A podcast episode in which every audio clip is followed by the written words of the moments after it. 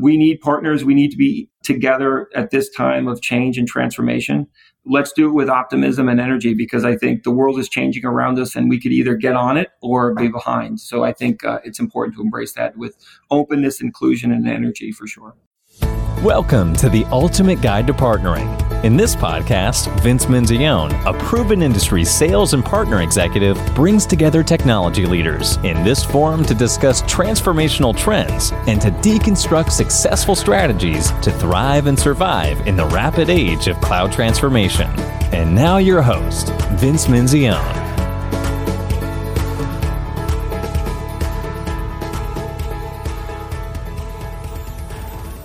Welcome to, or welcome back to the Ultimate Guide to Partnering. I'm Vince Menzione, your host. And for this episode of the podcast, I was so excited to welcome a dear friend and a former colleague, Anthony Salcido, Microsoft's Vice President for the Worldwide Education Business. I had the chance to get to know and work with Anthony during my time at Microsoft, both while we were colleagues in the U.S. public sector business and in his current role. Anthony is probably one of the most passionate, purpose driven, and education focused individuals. I can't think of a leader who more embodies and lives the mission of the business. And what a big and important mission it is, as it so closely aligns with Microsoft's mission to empower every person and every organization on the planet to achieve more. In this episode, you'll learn more about that mission, how education organizations and learning have rapidly transformed during this time the critical role of partners, and how they can best optimize for success and work with and through Microsoft. And we also touch on his amazing career journey. I really enjoyed this discussion, and I hope you enjoy it as much as I enjoyed my time with Anthony Salcido. Anthony, welcome to the podcast. It's great to be here, Vince. I am so excited to finally welcome you to Ultimate Guide to Partnering. You're the vice president of Microsoft's worldwide education business. And you and I had the opportunity to work closely together at Microsoft. So excited to have you as a guest to share with our listeners the important mission of education at Microsoft, how Microsoft is making a huge impact here, how partners can engage, and a bit about your journey. So, welcome. It's really great to be here, Vince. I know we worked together very closely for years, and uh, it seems like too long ago, frankly, but it's a good opportunity for us to reflect on frankly, a world of education that is changing around us for sure. And COVID 19 has created a huge uh, inflection point on how we think about technology's role to support learning.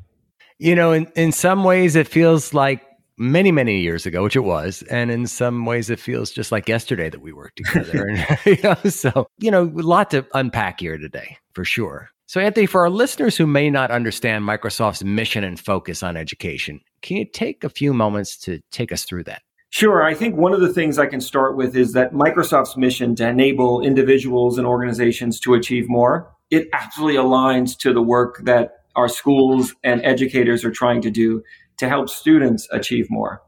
Our mission very much aligns to Microsoft's core mission. And we do that by supporting school leaders and educators uh, to enable technology to be more effective on managing schools more efficiently and safely, leveraging data to provide better insight to support learning outcomes, and then providing tools and resources for educators and students to be more productive and prepare them with the skills that they're going to need in the future. Certainly, education is changing, and, and we need students to prepare for a changing workplace. And so everything that we do starts from very young students all the way students that are career ready and entering the workforce uh, and supporting that journey with purpose and, and flexibility with recognition of the importance of the role educators and teachers play is certainly important.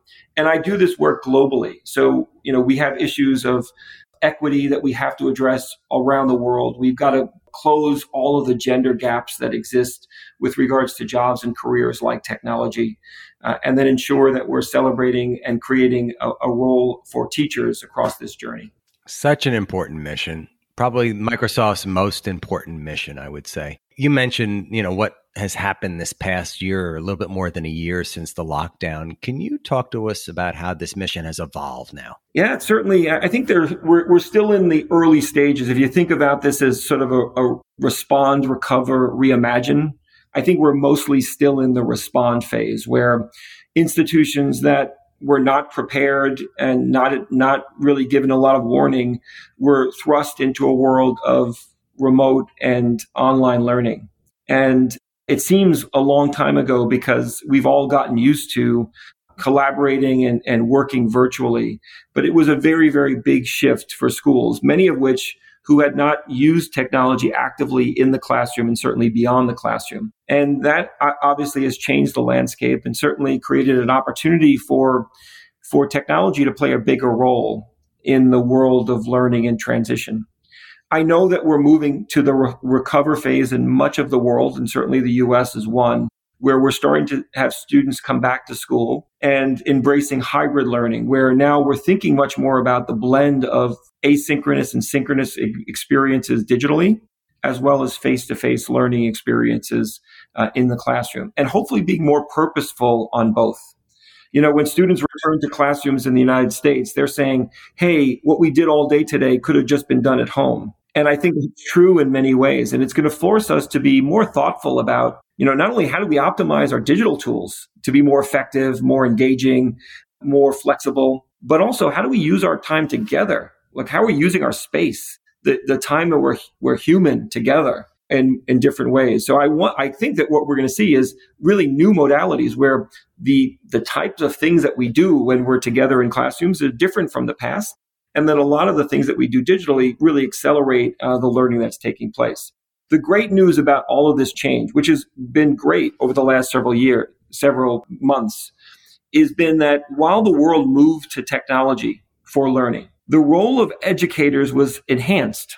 You know, for many years, teachers have been afraid that the rise of devices and technology in the classroom, in the school, would diminish the value of teachers. But I think the world got a very good quick look that technology can be, be done differently and it requires amazing, innovative, committed teachers.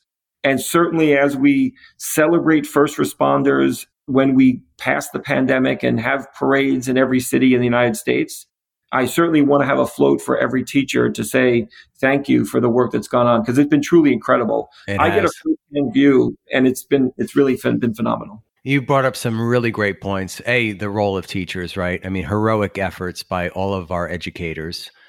The role of technology and not necessarily being afraid of it, but embracing it. And then the mo- different modalities. You brought up a really interesting point here, right? About how do we use our time most wisely when we're together. I, I see this both, I think we're going to see this in the corporate world, but also in education, certainly across the 56 million students in the United States that I know about, that it's going to change. Like what we do technically, digitally, I should say, online is going to be different than when we're all together in a room, right? How would you describe that? I think they're both important. You know, you know, prior to the pandemic, I, I certainly would get on planes every day to be with our teams and and education institutions around the world. I still think that that's incredibly important and effective, but it the opportunity to embrace other things will just enhance the value and purposefulness of those visits because I can do five visits before I visit face to face. That will give me b- deeper insight to do different things and have different, deeper connections when we're there. And I think that's going to be true for business. You know, when we're together with our teams, it's going to be for a specific reason and we'll be much more comfortable having our employees and and uh, work that we do, collaborations that we build happen virtually. And I think that blend is something that we frankly should embrace uh, as we go. And the paradigm is shifting. I mean, if you think about the United States, K through 12 education was a world where students would walk into classroom, they would take a, a device off a cart, they'd push their books aside on their desk to put a computer down, and while they're with their friends, their peers, their teacher, all the re- learning resources in the school, they would use the computer often to take notes. Then when they're finished in the classroom, they would put the computer back on the cart only to go home and not have access to maybe a computer in some, in some cases, not have a, sort of a, a coordinated connection between learning materials and student peers to collaborate on projects. And it's been flipped in the right way where technology is an extension of what we can do. It doesn't replace the work, the value of being together. And I think that's going to be true in business. I've seen far more times where we're going to be valuing our presence in meetings without devices and out, you know, without, you know, being connected in deep in our, to our phones. And then when we're not in those meetings, we're going to be using technology to keep, stay connected and stay collaborative, collaborating. And I think that foundation, I think, is something that we're going to see post COVID. Yeah, I believe that as well. I believe we're going to, you know, we'd be in the meeting in the conference room and we'd all be on our computers sending emails or yeah. chatting or whatever, right?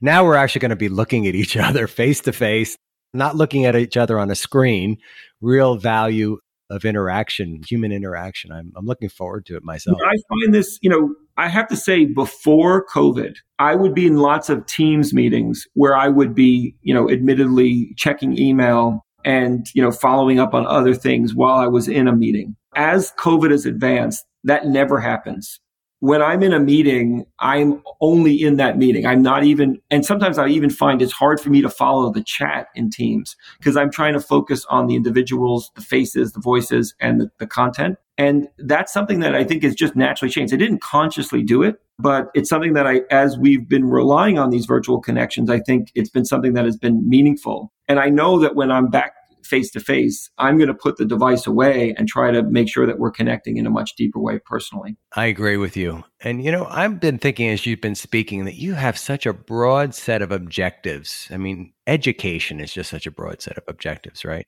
Yeah, and it's it's almost a quarter of the world's population that we touch in schools and classrooms. So it's a it's not only broad, but it's big.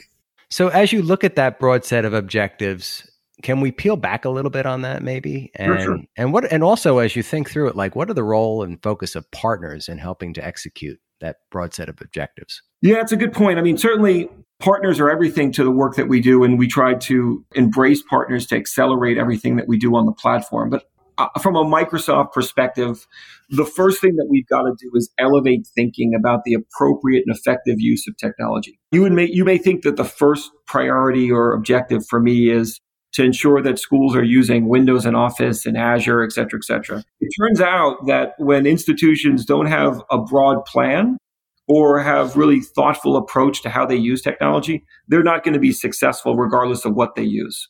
The first thing that we have to do is provide a foundation for the, the right thinking and the right approach to what they're trying to achieve.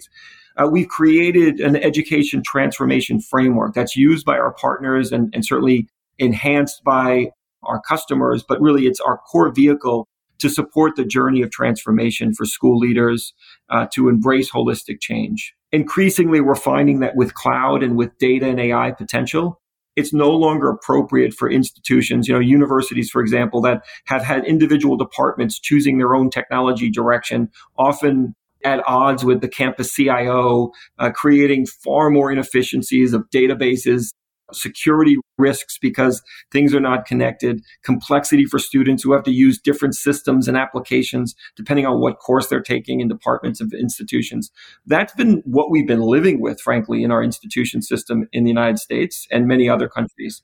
Those things are no longer really acceptable because the power of data insight, the efficiencies that certainly schools are going to need as budgets become more challenged and pressured, and frankly, the opportunity for us to provide far more personalized and seamless engagement across these complex systems. So what we're trying to do is work with partners, bring things together far more seamlessly, you know, leverage our tools, Azure, Dynamics, Office 365 teams as extensions to what partners are doing, but also uh, bridges to bring things together for, for institutions more seamlessly. And we do this obviously so we can get students to, you know, not only be more effective in the work that they do in classrooms, but really generate the jobs and the, and and become so, sort of problem solvers for the future. If you think about our core mission in education, Microsoft, you know, our profits come from enterprise software engagement in commercial businesses. Those institutions are looking for talent to innovate, to grow. And we need students who are leaving institutions not only to fill jobs, but to become job creators. So if you think about the long tail, the long tail for education is not just the things that we can do to land our platform and tools in schools, but to accelerate impact students can make in the world, to fuel innovation, to go into companies to, to help them with their Azure deployments and Power Platform deployments, but also to start VS Code computing in, in a university and then create a, a, solution powered by AI or quantum computing that's going to change the world. That foundation is what we think about. Now, partners are essential to all of it. You know, we, we need partners from everything from content to learning management engagement to student information system engagement to everything from dorm management to athletic facility usage to extending experiences across the work that we do to supporting training uh, for teachers through Microsoft Global Training Partners.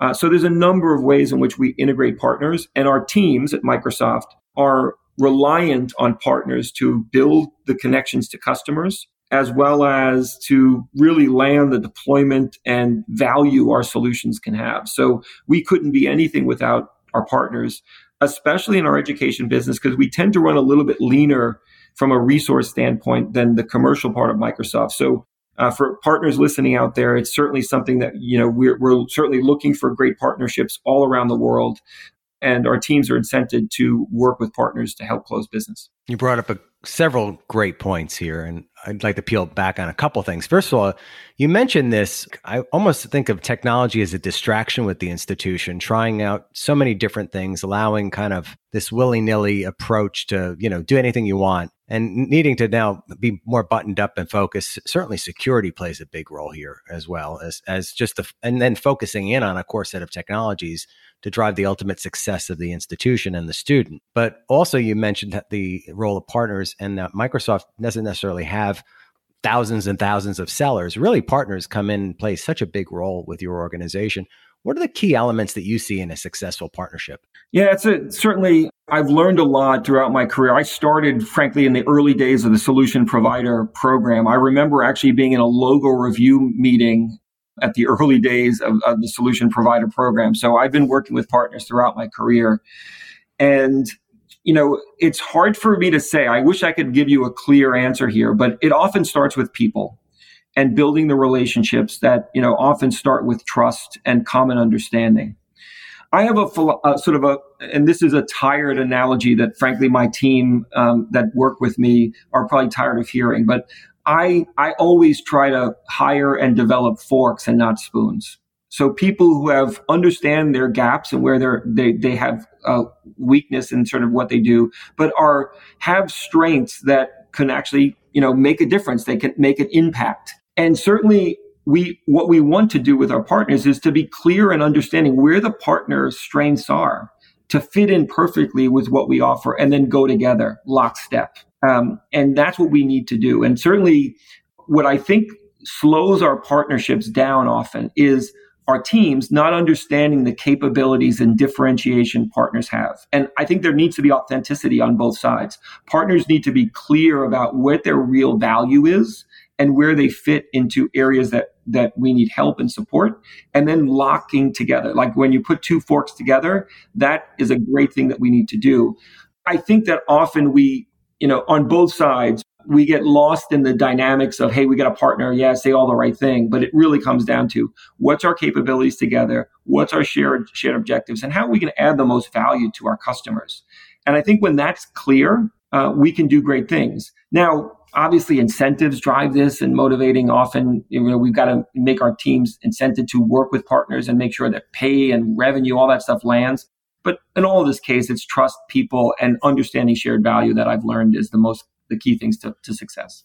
Yeah, you said a lot of great things here. First of all, trust underlying everything. And then you talked about shared value and vision is the way I kind of read it. Like, sure, how do we get the two forks together to make the, the whole? I love this. I love the forks and spoons analogy as well.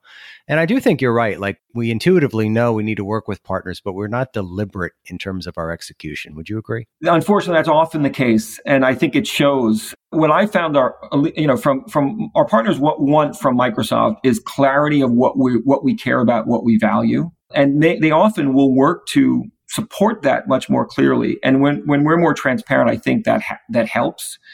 And then I think that we've just got to be um, very sort of directed in our engagement. Um, you know, uh, be hey, we're with you. We're going to work together. We're going to work this out because a lot of these projects, the meaningful ones, the ones that we're proud of. And this is another thing that I often tell my employees to reflect on what makes you proud. We often do a lot of work, but being proud of something is different.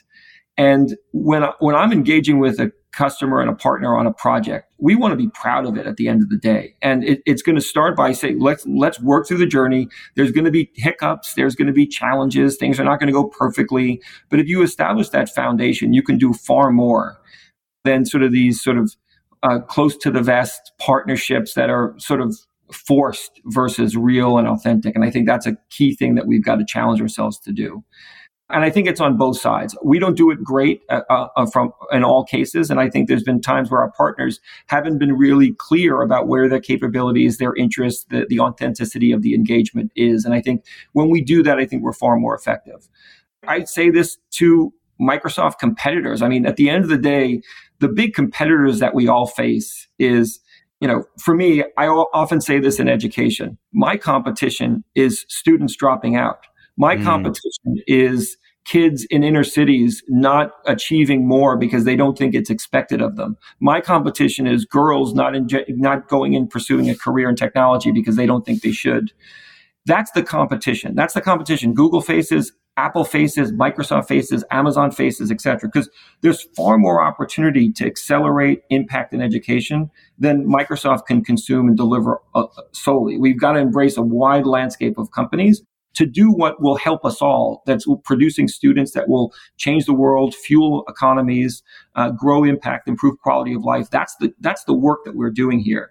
And so I think when we think about partnerships, we've got to put that in mind. We shouldn't be in education if that's not part of the miss, the connection. And I found that to be the case with most of the partners I engage in education. They're doing it for a reason. They didn't just happen to be in education because it's a huge revenue potential opportunity. Most people understand that's not the case, that the mission drives it. And I think that connects to the way in which we go to go to market with our partners. You said some very impactful things there. How is Microsoft thinking about solving for some of these areas of focus?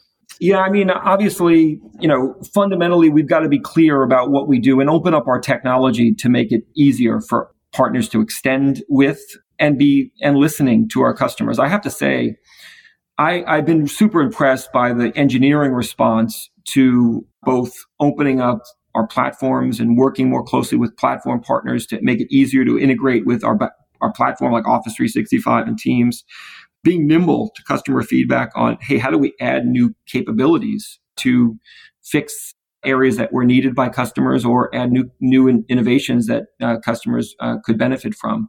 And I think we need to do the same thing with partners. Just, hey, let's work on a couple of areas to un- unpack the things that we can do, break down some of the, the barriers that we've had with regards to collaboration because of either a technology gap or an incentive gap and, and just, you know, go after it with purpose. I think that's the, the thing that COVID and the pandemic did. We were just really laser focused. How do we innovate quickly on teams? And and you know feature changes in teams were happening on a monthly basis. And really that was in direct connection from feedback from customers. And you know i guess it's a it's a cliche but you know when you listen to customers you learn a lot more. And that's something that we've got to do with partners.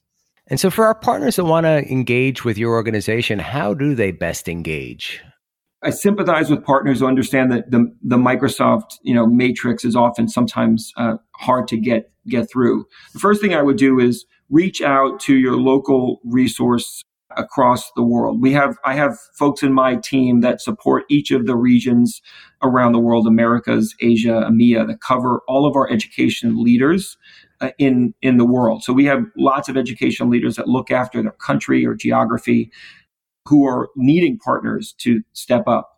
And then reach out to the education leads to help you in that specific region. If you're a global partner, we have global leads uh, for higher education in K through 12, primarily focused on working with partners. We even have a concierge desk to help partners who want to build around our platform.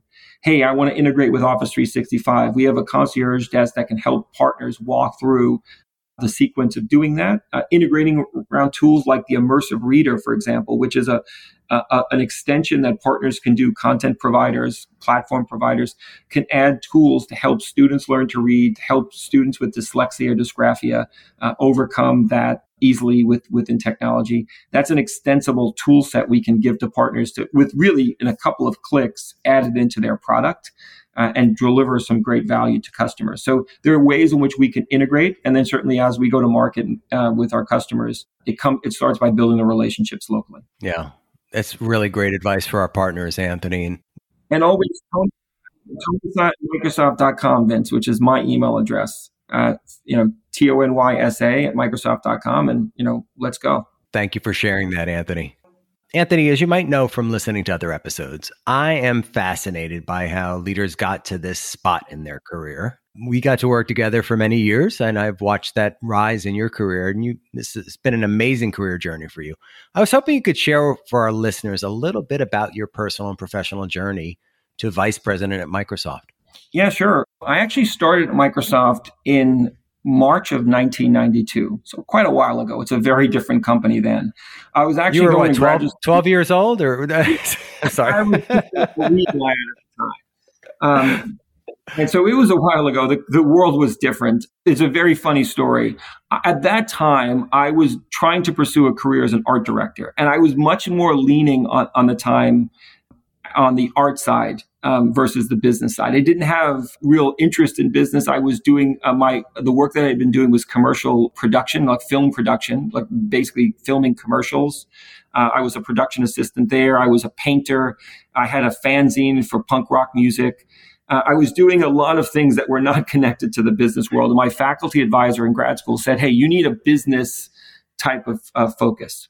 At that time, and this is no joke, I was in New York City and um, studying uh, at NYU, and I basically, okay, business. What what do I do? So I bought Business Week at the time, and there was a picture of Bill Gates on the cover, you know, jumping up in red sweater, and I looked, read a little bit about Microsoft, and sort of, oh, this is a, an interesting place to work. And that's sort of where my connection to Microsoft started. And I was literally just joining Microsoft for the experience in business. And as I was working at Microsoft at the time, going to school, etc., I was interviewing for other companies. And I actually got an offer for a company um, that off, were, was was offering me a role signing a two year commitment and i said oh two years i'm never going to work at a company for that long i'm not i'm not going to stay two years and I stayed at Microsoft not thinking I wanted to commit to any place for two years. And, and lo and behold, I'm here almost 30 years.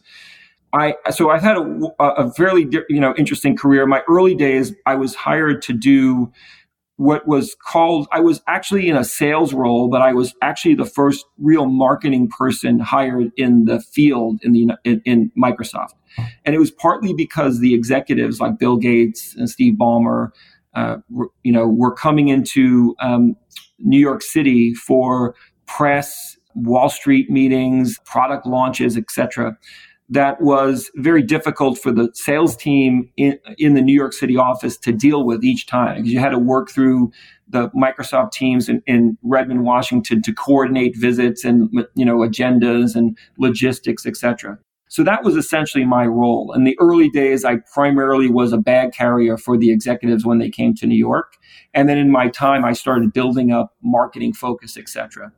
And it was that connection. I grew up in the Bronx and, you know, come from a family of teachers. My brother and sister teach in the Bronx. I actually met a, a teacher in the Bronx. His name is Steve Mariotti, who founded an organization called NFTE, which is a network for teaching entrepreneurship. I became involved. Not, I wasn't in an education role at Microsoft, uh, and then I did that. Uh, and certainly I started seeing the impact.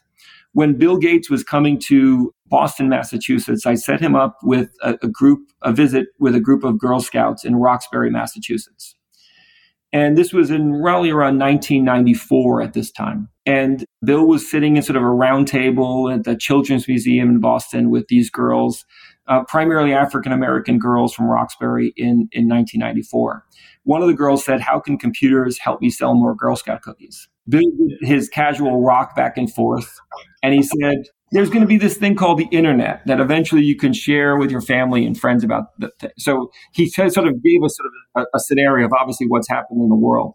And after the meeting, Bill said, Why don't you work with this, these girls on some technology projects? And so we met with the Girl Scout leaders and we, you know, they want, you know, get some computers and we, I think we got some computers from HP to donate to the Girl Scout centers. This was way before this was common. Now, obviously, Girl Scouts have their own cookie web pages and things like that. But at the time, it was very, very different. And so I, learning what I've learned from NFTE, which is expect more because the biggest problem that we have is low expectations, especially with inner city and especially with girls in technology. I said, I'm not going to teach these girls how to use a computer. I'm going to teach them visual basic programming. So I coordinated across Microsoft customers in Boston area as well as employees to volunteer to teach visual basic programming in these Girl Scout labs. I, being interested in being a part of this initiative and being somewhat of a geek and sort of a faux developer potentially at that time, I said, I'll teach one of these classes on Visual Basic. So I studied up before my first time talking to these girl, this girl troop. And for the first class, I thought it was a Visual Basic wizard. I was enthralling the girls with Visual Basic mastery that I didn't have, frankly. And um, I came back in another a week after that. I went, you know, it was every other week. So the next Thursday, I came to the students, and I admittedly I was guessing at half of the answers the girl, the questions the girls were asking me. And by the third visit, I was completely outclassed by these girls. Now, remember, there was no internet at the time. So the girls are not using a computer at home. They're not studying up, etc. It was just literal time based on whatever weak instruction that I gave them in my first couple of classes that they were learning and learning on their own with computers. And I realized that time. And being someone from the Bronx, I saw myself in these kids to say, hey, I can see beyond my what I thought was my future.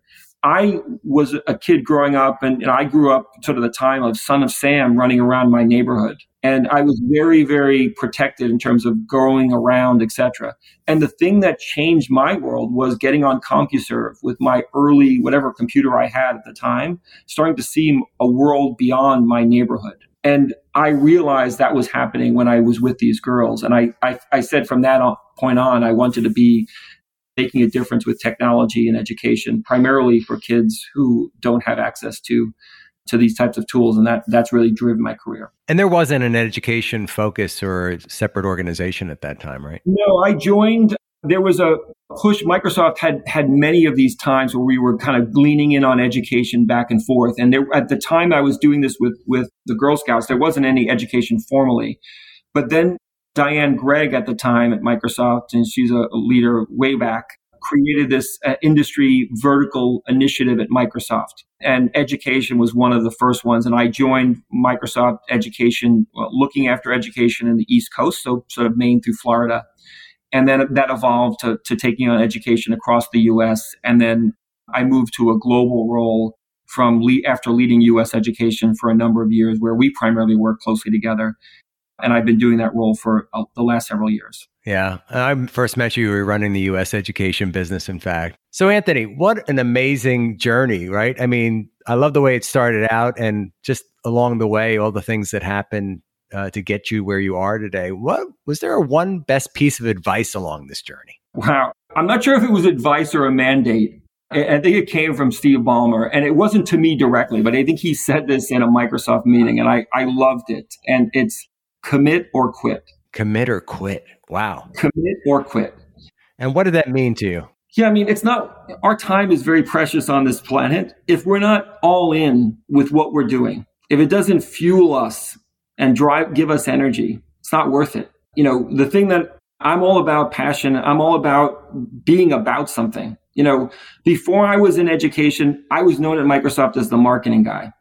Now I'm known as the education guy. I don't see that as a problem. It's because I live what I'm doing. I care about it. I care about my people. I care about the impact I'm having. If you're not doing that, it's not worth it. And so commit or quit means that to me. I mean, it's, it, you know, it's, it's not a bad thing. If you're not committed to what you're doing, if, it, if it's not going to move you, you can find something else that does and do that because it's going to be much better for your life. It comes across so loud and clear with you, Anthony. It really does that you live the mission of education. So, Anthony, if you had a billboard. Maybe it's in Times Square. Maybe you know near that old Microsoft office. What was it on Sixth Avenue? I remember back in the day. Yes, yeah, yeah. The original you know, office. The original one was on 49th and 8th. 49th and 8th, and now it's down by now it's down by Times Square, right? The the new office. Now it's 41st and uh, 41st and 7th. I'm not exactly sure what. Yeah, what yeah, but it's close to Times Square. So if we had a billboard and or maybe you want to have it out by the beach. I don't know. It depends on where, where, you're spending most of your time these days. What would you say on it? What does Anthony want to be known for? I want to be known for the impact I can make on individuals and people. I hope people think I'm a good person, you know, what have you. But the thing I, I care about is, hey, did I make a difference on the people who work with me and for me? I know that I often, it's a weird thing. I, I, I am humbled by the work that we get a chance to see from teachers and even students. But when I travel and I meet with teachers, they're thanking me. And, you know, the reality is I want to be known for the impact I can make on others. If I can inspire teachers because uh, uh, of the work that I do to praise the work that they're doing, if I can give coaching to a student that helps them shift their career and thinking about their career, that's that's it for me. That's that's something I'm I'm really fortunate to get a chance to do, and so that's what I love to be known for: the impact I can make on others. The impact I can make on others. I love that. And you know, recently we had Dr. Michael Gervais. I know you got a chance to work with him as well. It's an amazing individual Absolutely. and the first principles and mindfulness training that he provides so many. But during this time, like no other that we've been living for, what are you doing for your own mindfulness? What principles and coaching you would give to to us about what you're doing? Yeah, it's it's super important. I'm not a, a frankly a great best practice or someone anyone should model on everything from mindfulness to work life balance. I need to be far more reflective here one of the things I think we advise in our teachers and students to do is to check in, to get a sense of where people are. I've never been one to do well with small talk and really even talking about kids and what's happening on the weekend. I never really do that in the workplace. I, you know, when we were face to face, it was just about the work. I'm learning to do a better job of that.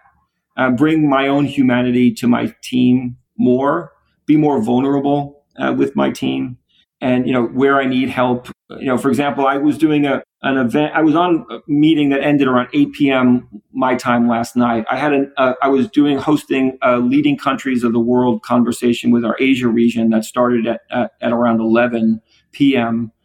And I needed to connect uh, with an employee. And I said, "Listen, I need to get something to eat, and I can I call you before the meeting at 11, like at 10:30 my time." And normally I would never do that. I would just say, let's do the meeting. And I would, or, or I would never expose, hey, I'm going to, I need to get something to eat. But I, I felt like I have to be a little bit more vulnerable here because I needed some time away. Uh, and that, that kind of thing, I think, has opened up a, a, a far better working relationship with my team. We're far more supportive of each other because we're just, we're aware of what's going on more. And I learned that, that I got to do a better job of that. And certainly it's helped me personally as well because I, I feel supported when I need to be and I know to take time to say here here's where I need some help, and that that's help with mindfulness. Yeah, and it's okay to ask for help, right? I think we've absolutely yeah. So this is a question I have a lot of fun with. You're hosting a dinner party, and hopefully we all could get together in person. We've either been vaccinated or maybe some of us are masking or social distancing. And you can invite any three guests from the present or the past to this dinner party. Who would you invite and why? Wow. Uh, I'm I guess I should have an answer to this question. The first thing I would say is if, if I'm hosting a dinner party, I'm hoping the guests are interested in breakfast cereal because that's pr- pretty much all I eat. how about how about jelly beans? Are you still having the jelly beans? They have a choice between Fruity Pebbles and Captain Crunch. They have plenty of flexibility on my menu. I don't know. I mean, uh, maybe this will reveal some of the weird side of, you know, so people I look up to. I'm a big comic book fan. So I'd love to have Jack Kirby at a dinner. You know, he he's the the king as far as I'm concerned with comic books. I love Stan Lee as well, and probably would be a probably a better talker than Jack Kirby. But I think Jack Kirby has so much insight, and I'd love to get his perspective on things because he created a lot of the the fantastical world of comics uh, that we're all living through right now in our media. Uh, I grew up loving Mr. Rogers' neighborhood. So Fred Rogers would be someone who lived a fascinating life, was a, a kind, caring person uh, that fought for others. I'd love to, to talk to him. I probably need to have someone in education, and there's obviously lots of the traditional education heroes. You know, people like Horace Mann, or you know, people like Socrates and Plato. You know, maybe someone like I don't know Catherine Peabody Loring, who really pioneered libraries, women education was you know fought for civil rights but also created a foundation. She she was really a big figure in Boston where I grew up uh, on sort of the world of education. So someone like that I think would be interesting to talk to. You know so it, it ranges. I, would love to have a musician uh, at the dinner party I love music, and it's a it's an area uh, that I would uh, would love to have someone talk talk music. And there's certainly lots of contemporary artists that I enjoy and would love to talk to, but there's probably some historical figures. One maybe a cool jazz drummer like Max Max Roach would be interesting. Very cool. Very cool. Be a great, quite a dinner party, right? We'd have a very broad ranging conversation for sure. I, I'd love to come by maybe for a cocktail afterwards. How's that? Sounds great. So, Anthony, you have been an amazing guest. I we could talk for hours, and I do want to have you back on this podcast. So great to have you share this. So it's so impactful the work that you and your organization do. I can't stress that enough for our listeners, and why partners need to get on board and come work with you and your teams. And thank you so much for being so generous with your time. Do you have any closing comments or advice for our listeners on optimizing for their success this year? Well, thank you, uh, Vince, for the work that you're doing. I think recognizing the value of partnerships, the work that we can do together, how to be transparent about that, and hey, let's let's talk about it because uh, it's not an easy thing. It doesn't come naturally for organizations or people often. So I think is is super important. We need partners. We need to be together at this time of change and transformation let's do it with optimism and energy because I think the world is changing around us and we could either get on it or be behind. So I think uh, it's important to embrace that with openness, inclusion, and energy for sure. That is just terrific. Thank you so much, Anthony, for being a guest on Ultimate Guide. Thank you. My pleasure. As with each of my episodes, I appreciate your support. Please subscribe on your favorite platform, like, comment, tell your friends about Ultimate Guide to Partnering and where they can find us. And I'd love your feedback. Please like the podcast and provide comments or reach out to me at Vince Menzione on LinkedIn, Twitter, Facebook, and Instagram. You can also like and follow Ultimate Guide to Partnering on our Facebook page or drop me a line at vincem at ultimate-partnerships.com. This episode of the podcast is sponsored by Ultimate Partnerships. Ultimate Partnerships helps you get the most results from your partnerships. Get partnerships right, optimize for success, deliver results. For more information, go to ultimate-partnerships.com. Thanks so much for listening to this episode of The Ultimate Guide to Partnering with your host, Vince Menzione. Online at ultimateguidetopartnering.com and facebook.com slash ultimate guide to partnering. We'll catch you next time on The Ultimate Guide to Partnering.